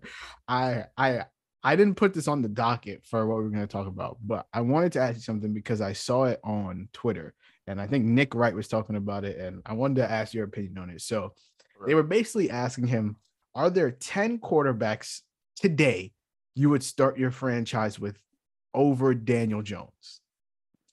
And so I think there's a locked eight. For me, I'll give you the this there's seven that I think everyone agrees on. Uh, and then I think there's eight, but for obviously Mahomes, obviously Burrow, obviously Allen, Lamar, Herbert, Hurts, that's six. And then I think everyone would say Trevor Lawrence, that's seven. Yeah. Is there three more quarterbacks that you would start your franchise with today over Daniel Jones? Let me pull up the NFL teams real quick. I just gotta think about it. No, do your thing. Because for me, I I was pretty much on the edge. I, I came up with the first eight really quickly, and then at nine and ten, I started to you know waver on. But in the end, my answer was yes. I I can if I was a, a GM, I would start. I would be able to pick ten quarterbacks. I'd rather start my franchise with than Daniel Jones. Yeah. What about Rodgers? I wouldn't. Not Old, fair. I'm not mad. old. Yeah, old. I just don't know. He might retire next season. What do we- That's all. Field, Fields. easy. He was my eight. He was my eighth. Okay. Um. Sam Howell. Absolutely not. all right. Uh, Jared Goff. He was in my honorable mentions, but I Mm. would probably take Daniel Jones over. He's a big system guy, and Daniel Jones really separates himself in the run game. Yeah. So, uh, dude, am I done? This is it. No, you. you All right, so, Jordan Love. But I take Jordan Love over Daniel Jones. I wouldn't just because Daniel Jones looked really good this season and Jordan Love could be trash. I thought I, I'm thinking about. It. I've only seen a little bit of Jordan Love, but that small sample size, I loved it. I He immediately good. picked him up in uh, fantasy. Him and Christian Watson looked locked in. That, that was nice. That was nice. So I'm thinking about it, but I can't do that. Uh, Deshaun Watson. He was 11 for me. I, I was so Daniel Jones ended up coming up as 12. I think I would take 10 Deshaun Watson and then Daniel Jones. Granted, Deshaun, shitty person, looked really bad in yeah. shitty person, looked really bad in what we did see of him this season. But I think we've seen enough throughout his career on the football field to to just know that he's a better quarterback than Daniel Jones. So I would take Deshaun over him. Uh, Pickett. he was in my honorable mentions as well. Uh, I have him after Jared Goff, but no, I would take Daniel Jones over Kenny Pickett. Mac Jones. He wasn't even in my honorable mentions. I would take Daniel Jones over Kenny Pickett. Tough, bro. It hurts. Mike White. I'm just kidding. Don't answer that question. not. Thank you. Don't answer that question. So you're asking me if there's 10 quarterbacks I would pick over Daniel Jones. I think, yeah, I think we have eight, right? Because we have Mahomes, Burrow, Allen, Lamar, Herbert, Hurts, Trevor Lawrence, and Fields. Is there two more you would take over Daniel Jones? I would take Deshaun Watson. Mm-hmm. I really just want to save Jordan Love, man. Would you take Kyler? That's, that's probably oh crap. Um, yeah, you'd have to take Kyler. I don't like. Ky- I'm not high on Kyler. I Mhm. don't like him that much, but I think you'd have to take him. Uh, I think there are maybe some concerns with it, um, but just based on what he's shown and him not having, I guess, the best system around him too, you kind of have to give him a little bit of the benefit of the doubt. Not a lot of stability. Uh, Kingsbury, you know, just really falls off towards the end of the season. Um, I think there's a conversation with it just because of the injury prone uh, element to it, uh, the size element to it. But I think Kyler is almost a lock. So I, yeah, I would say there's 10. So Kyle, it was my 10, and then I had Tua. I had Tua over uh oh I know you don't really like Tua, Nah, but man. I think Tua is better than Daniel Jones. So my 10 ended up being Mahomes, Burrow, Allen, Lamar, Herbert, Hurts, Trevor Lawrence, Justin Fields, Tua, Kyler. I'm Yeah, are- taking, I'm are the-. Are the 10 that, that. that I would take over Daniel Jones. Uh Dak, Deshaun, uh Trey Lance, Jared Goff, Brock Purdy, Kenny Pickett are kind of guys that I thought about over Daniel Jones, but I ended up siding with Daniel Jones over all of them but Deshaun. Um I'm curious. but to see I- what- 12 to 13, 14 area is really good. I think it's Yeah. fine. Yeah. yeah, I'm curious to see what Justice would say because I know he also hates Tua, but he also hates Kyler. He, so I don't know. And he, and he hates Daniel Jones. Yeah, so I would I would love to know what he would say. no, he's um, he's not taking he's taking 10 uh, for sure over Daniel Jones. Yeah, I think you take 10 too. Um, and then my next question for you, which was on the docket. So you're the your favorite team's the Titans. My favorite team is the Seattle Seahawks. We obviously both know we didn't win the Super Bowl. We have obvious holes to fill on both sides of the ball. A ton.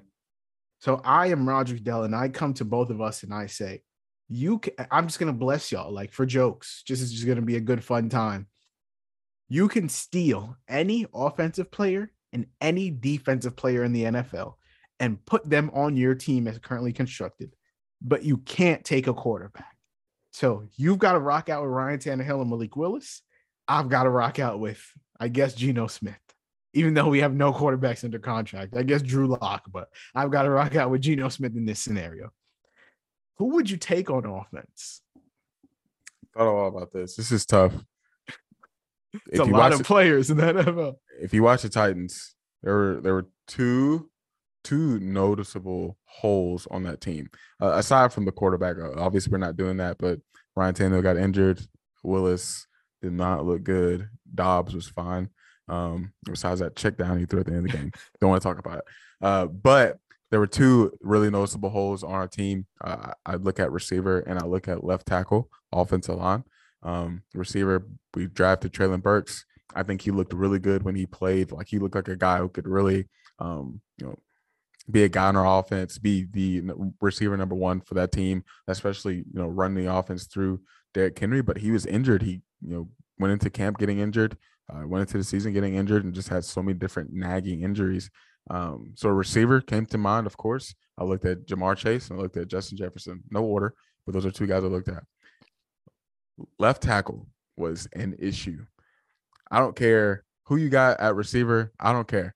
You're not getting them the ball if you can't freaking block your quarterback's blind side. So I went with Trent Williams at left oh, tackle for, for Bro, I I had Trent Williams wrote, wrote like written down for me, but I changed okay. it last minute. Yeah.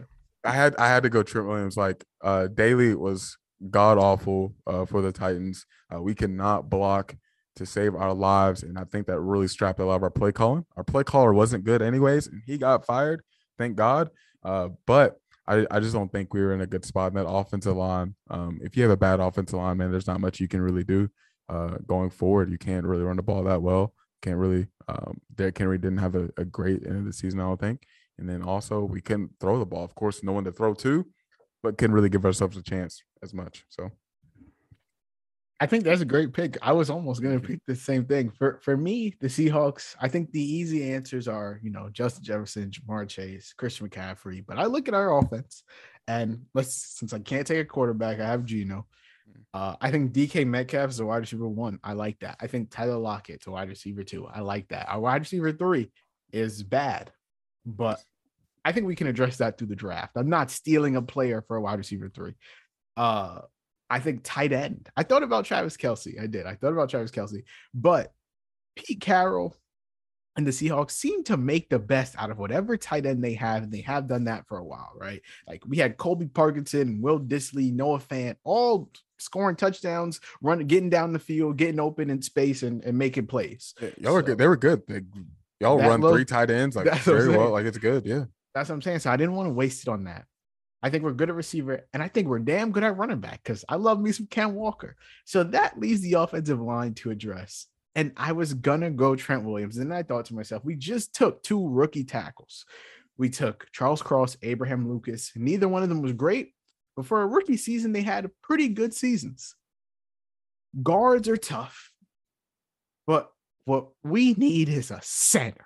We need a guy in the middle of the line to really to really get shit going, you know. And so I I thought about Jason Kelce, but I was like, he's a freak, but he's also 35 years old.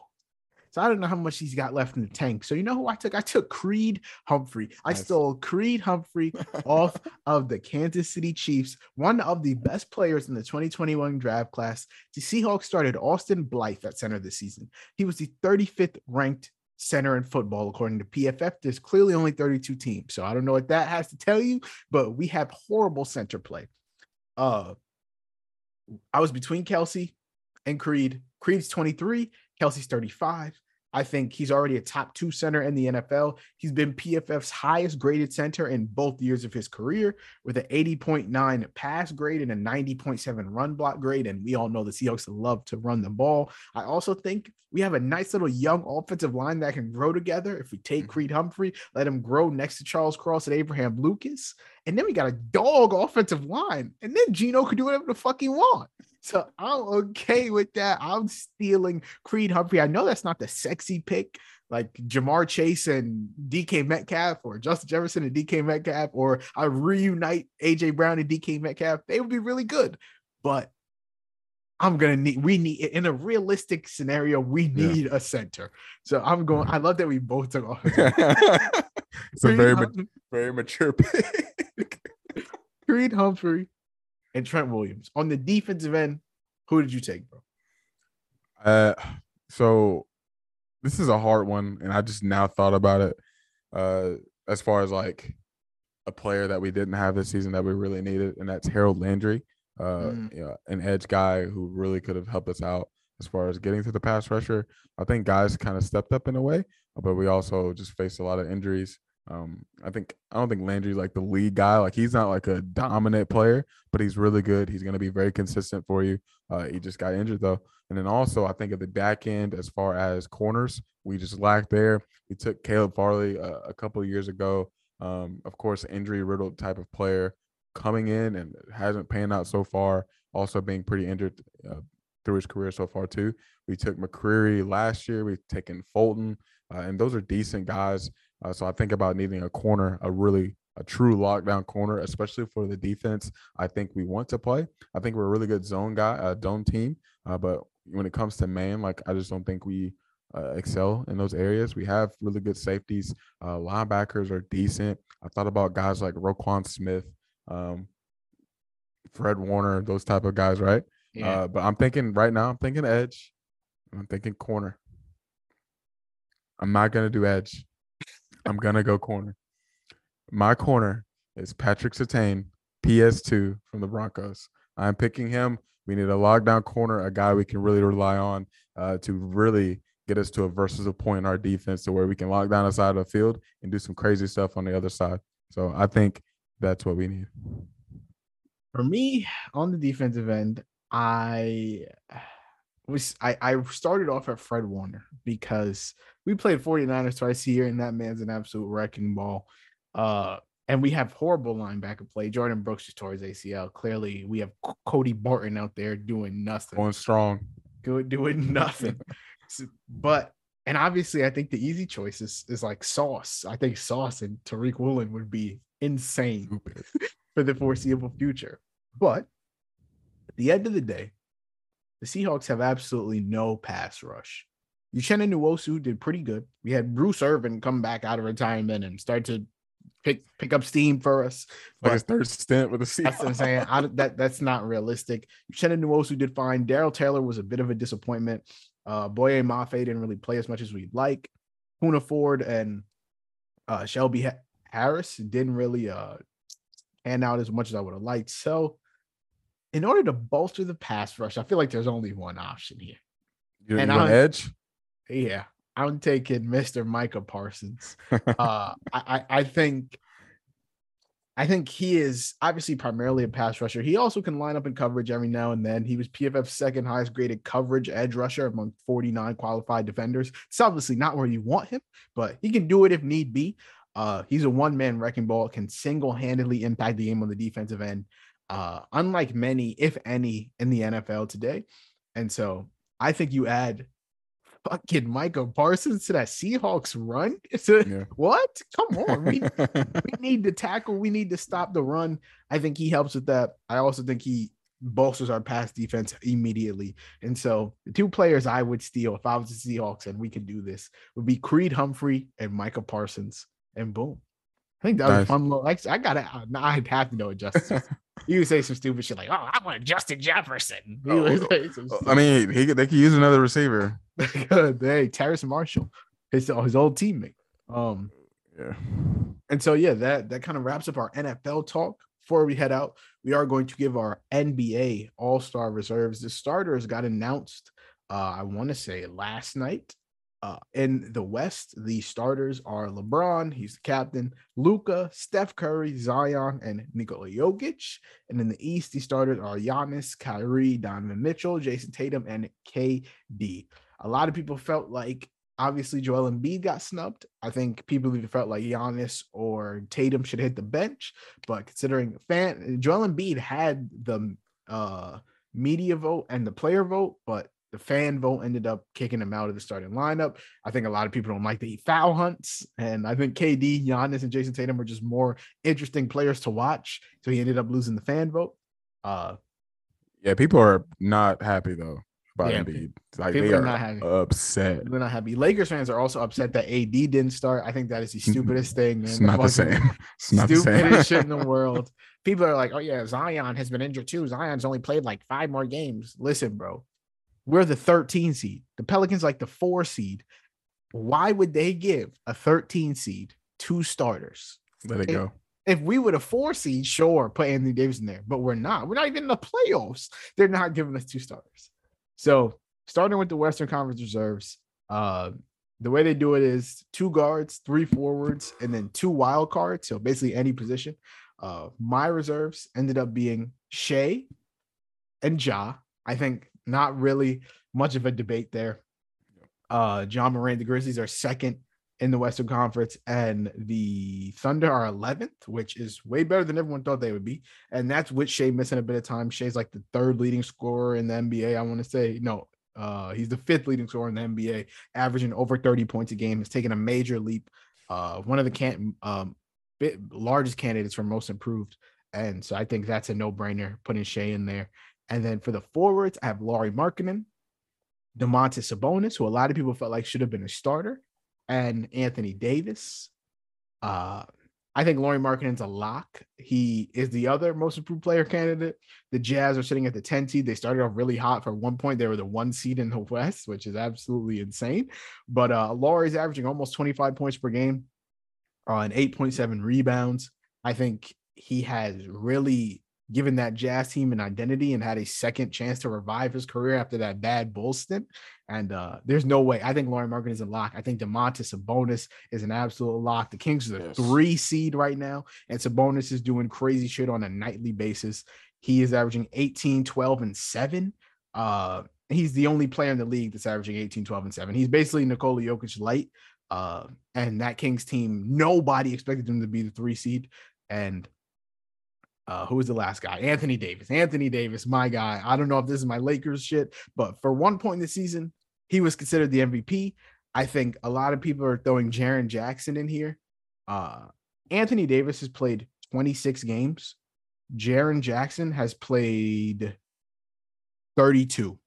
So I'm sorry. I'm not I'm not putting Jaren Jackson. It's not like he's played 20 more games in AD. He's played 27, 29, 31, six games. Jaren Jackson is averaging 16, 6, and 0.9 assists per game. And Anthony Davis is averaging 27, 12, and 2, Yeah. shooting 59% from the field. I'm Same sorry, not even close. I don't care if the Lakers are the 13 seed, the Grizzlies are the two seed. Anthony Davis is an all-star. Jaren Jackson should not be voted in over him. Um, and then my two wild cards, De'Aaron Fox. A lot of what I just talked about, same thing uh, with Sabonis, basically applies to uh, De'Aaron Fox. He's averaging 23, 6, and he's my clutch player of the year right now. The kid is absolutely insane in the fourth quarter. Uh, and Damian Lillard. I couldn't leave Dame off. Uh, he's putting up 30.1 points per game, sixth leading scorer in the NBA. Obviously, the Trailblazers are not what a lot of people would hope they are. They're the 12 seed. Hey, they're above the fucking Lakers. So you do what you must, but there's not going to be an all star weekend without Dame. So, uh, Khalil, who you got as your Western Conference reserves? So compared compared to like the East, I think the West is a little bit more um locked. Like I think it's a little bit just Way understood. Like easier. Way like the, like the reserves, like there's not really much of an argument. Like Lauri is having a breakout season. Glad he's got. Like he had he's with uh, with the Bulls. Obviously, started off with the Bulls, and now and then with the Cavs, and then now he's like coming into his own and being exactly who we thought he was going to be coming into the season. So I'm glad uh, Lauri is doing what he's doing right now. AD obviously is in there for me too. Um, not a Lakers fan, but I'm a LeBron fan, so I'm gonna support the Lakers. I'm gonna support AD um, in certain situations. Of course, I've said before in this podcast, I think just, just trade AD at some point. But when Oh, he's healthy, Jesus bro, Christ. but when he's healthy, man, when he's healthy, he is a top five, uh, top whatever player, uh, and he's playing like it. It's glad glad to see him back. Uh, already had a big game for the Lakers too, and then Sabonis. I think people. I think I've I've tried to do this uh, for a few years now. Uh, compare him to Jokic. He's not Jokic, but the play style, uh, impact on the game, how he can open up an offense, unlock other players. I think it's very close to what Jokic can do. It's like Jokic Light is a perfect uh, name for him. Sabonis having a great season with the Kings. three seed is crazy. Crazy. That is insane. like people were talking about them uh finally just being able to compete uh like heading into the season, uh maybe being a playing team, maybe making the playoffs, maybe. They're the three seed right now. Of course, other teams are have taken a dip. You got teams like the Suns, teams like the Warriors, the Lakers, whatever else you want to say, Clippers. Clippers, Timberwolves, like a lot of teams have taken a dip. Uh, but you can't discount what they're doing, especially on the offensive side of the ball. And then you go to Ja, obviously. You go to Shai, obviously. I like what he's doing for the Thunder. If they didn't have him, worst team in basketball, of course, worst record in basketball. Uh, oh, well, you also got the Rockets, but that's another thing. And then I went Dame and Fox. So it's the same, exact exactly as you. I already got like a you know a Paul George down. That's fine. Uh, just like honorable mention type of guys. Uh, but there just isn't really there really isn't like any arguments for other players. I feel like when it comes to the West reserves. Yeah, I- feel like Jaren Jackson is one. Uh, Devin Booker, I just don't think he's played enough to get in. Yeah, yeah, yeah. Uh, Draymond, uh, I don't think they're gonna give the Warriors two. I, don't- and I just don't think he has. I don't think he's a like a in in years where the Warriors are like the one seed. Sure, you can put him in there, but as the what six seed, seven seed they are now, they're not putting him in there over a guy like AD. I just Yeah. don't see it happening. Uh, And honorable mention to Ant. Um, Ant Edwards. The yeah. Timberwolves just aren't good enough. I don't think. Uh, PG, CJ McCollum, Desmond Bane, Jerami Grant. I just don't think they're putting any of those guys in over the big names that we just said. Uh, the East is a lot more difficult. the East is a lot more ha- a lot harder. Uh, I think the guards are pretty easy. I think the East forwards are where it really starts to get like testy.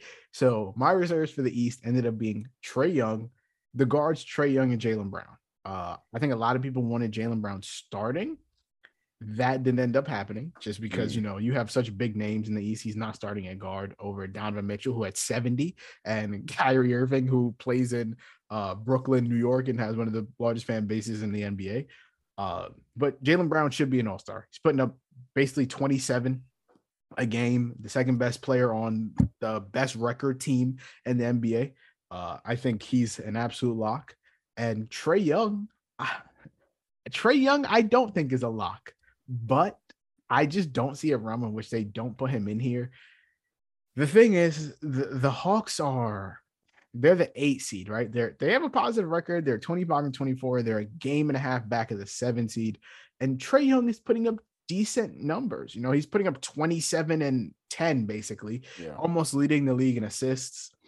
The I think that he deserves to be in this. I I I think that the overall, I think the players might not vote him in, but I think the media and I think I think it's just the media and the players, but I think the media will end up getting him in here. Uh, but I would be totally fine if he didn't make it. I just think that Trae Young deserves to be an All Star. Uh, I have Joel Embiid, obviously. That I, that doesn't need to be explained. He should be a starter. Uh, have Pascal Siakam, which I ended up changing. I had Bam, but I have I I, I put in Pascal just because that man does absolutely everything for the Raptors. They are pretty bad, and he is carrying them on their, his back. Yes. He's averaging 25, 8, and 6. If that continues, he'd be the 10th player in NBA history to average that.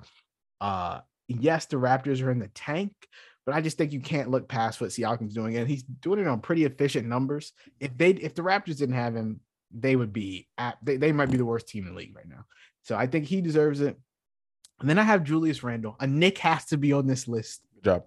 a Nick has to be on this list. It's either him or Jalen Brunson. I wouldn't be shocked if they put Jalen Brunson in over Trae Young. I just Please don't know if do they that. give the Knicks two when the Hawks are the seed below them. Uh, I think Julius Randle gets it. He was just an all NBA player, and now he's putting up uh, two years ago, and now he's putting up better numbers than he was back then. Uh, he is so crucial to what the Knicks do, and so is Jalen Brunson. Don't get me wrong; I'm fine with putting either one in here, but I just think it's easier to fit a forward in here than it is to fit a guard because you still got to fit Tyrese Halliburton, who I think is an absolute fucking lock. He is another improved, most improved player. You see what the Pacers look like without him, and they look absolutely horrible with him. They were like a top five seed in the East. Uh, and lastly, I have James Harden. The Sixers are the two seed in the East, and James Harden is putting up pretty good numbers 22, 11, and 6. That would be leading. He's leading the league, and he doesn't qualify because he hasn't played enough games, but numbers wise, he's leading the league in assists. Uh, I think the wild cards are tough. He's shooting 38% from three, but him and Joel Embiid in that pick and roll is absolutely crazy. And I think the two seed in the East gets two All Stars, so I would give it to James Harden. It's who's good. your who? Who's your East reserves, bro? It's crazy. So Trae Young uh made it for me. Mhm. It's hard. So I'm not saying what I did with this person I'm gonna compare him to, but if you want to look at like a Tyrese Halliburton, who's like what 21 points per game, 20 points per game, 10 assists. You if you just look at stats and you look at Trae Young's stats, 27 and basically 10. yeah. Like that, I got I don't know. Like you can talk about the efficiency and, and all that other stuff and whatever else you want you don't like about Trae Young. Uh, I think a lot of people are hating on him right now. Uh, just not a fan of him. I guess, and some of it is warranted in a way, uh, but it's just hard to go against a season like this, even then too, even if it's not his best season. Uh, but Trae Young is on here for me. Jaylen Brown is also on here for me. Uh, second best player, uh, one of the best teams in the NBA. I love Jaylen Brown. Um, and then you got James Harden. I have James Harden on here. Boom. Uh, you got to have Julius Randle, who is having a wild season. And like you, absolutely said, insane. Like you said, you have to have uh, one of the Knicks players on here, and what he's doing right now, um, you being one of the a, a guy people are talking about just trading. Like, who wants J- Julius Randle right now? Uh, either he people were putting him in Lakers packages, all sorts of packages, but he's turned uh, his season around, turned his career around once again. Uh, but Putting he's up playing- 24, 11, and 4. That's 46% from the field, 35% from three. Like that's that's crazy. Yeah. Come on. and, and the Knick- and the Knicks are winning. Uh, of course, uh, I don't think they're complete. Te- like they're not where they need to be as a team. They are a move or two away uh, from where you probably want them to be at. But Julius Randle has him on the right, or has them on the right trajectory, along with guys like Jalen Brunson. Of course, I have Pascal Siakam. Raptors suck. Mhm. They should probably do something. Uh, but he uh, Siakam's been super consistent. They should for them. trade Fred VanVleet and Gary Trent to the Lakers. dude, I- dude, we talked about this earlier. I don't, they, I don't. If I was a Lakers fan, I do not want Fred long term. I, I think guess that helps us win this year, though. It- you're right. It depends on the contract. Uh, if you can get off of it afterwards, fine. Uh, but I, I just wouldn't want him long term. Personally, I just don't like. I just he's a smaller player, smaller guard. He's getting older. What he's 29, 28, something along those lines. So that just that's type of stuff just scares me. And he's not like it's different. His game is different than Jalen Brunson's. Brunson's um, translates a lot better. I feel like uh, than Fred VanVleet. So it just scares me a lot. Joel Embiid, of course, Mhm. makes uh, a, a reserve. Probably should have made a starter. No big deal. I don't care. And then it's between Bam and Tyrese for me. I'll let you know that too. Did I have honorable mentions? I had honorable mentions. I had Kuzma as an honorable mention, by the way. Mhm. I think he's having a good season. Uh, but Bam and Tyrese, um, and I choose Bam as my final Ooh. reserve spot. And, I- and. I, and I know you, you talked about Tyrese being the lock, but I, I just think Bam has been special. Um, I think he hopefully is finally going to have that season where he can get that defensive play of the year. But he's been huge for the Heat. He's been very consistent, a lot healthier than he was last season as well. Uh, of course, Tyrese um, is outrageous, and what he's doing for the Pacers, what he's done for the Pacers. Of course, he's injured right now, uh, but he's put them uh, at at a great spot as well. And you know, that team looks a lot different than we thought they were going to look. Uh, but I'm gonna give it to Bam in a, a very close close match between the two. I can't blame you for that. I really can't. Uh, I was between them as well. I think some honorable mentions: Jimmy Butler, DeMar. DeRozan, Jrue Holiday. I would not be shocked if they gave it to DeMar DeRozan. They love DeMar DeRozan.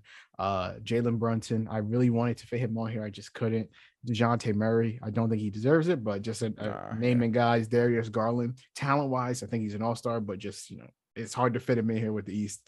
Uh, Kuzma, and that was about it for for the reserves. Uh, so yeah, we basically have all the same except you have Bam, I have Tyrese Halliburton. Yeah, I think the East is very, very difficult. So I It's can't wait to see bro. what they did. I cannot wait to see what they did. Uh, and yeah, that's gonna be the end of this episode. I hope y'all enjoyed. Uh, make sure you follow us on TikTok at the Run It Up Podcast. Follow us on Twitter at Run It at Run It Up Pod. I want to say I never remember what it is, but it's at Run It Up Pod. I'm on Twitter at Najee Adams underscore Khalil's on Twitter at Bhalil44. Justice is on Twitter at Just Fitted. Uh, Make sure you subscribe to the podcast on Apple Podcasts, download on Spotify, do all the good podcasty stuff that every other podcast tells you to do. Do it for us. And uh, we're gonna go ahead and get up out of here. I hope you have a litty day, a litty night, a litty life. And just like we do on every episode of this podcast, make sure y'all go run it up. Thanks for tuning into this episode of the Run It Up podcast. If you want to keep up and see what Najee is up to, follow him on Twitter at Najee Adams underscore. Hit him with some questions or topics that you want to hear in the next episode of the Run It Up podcast.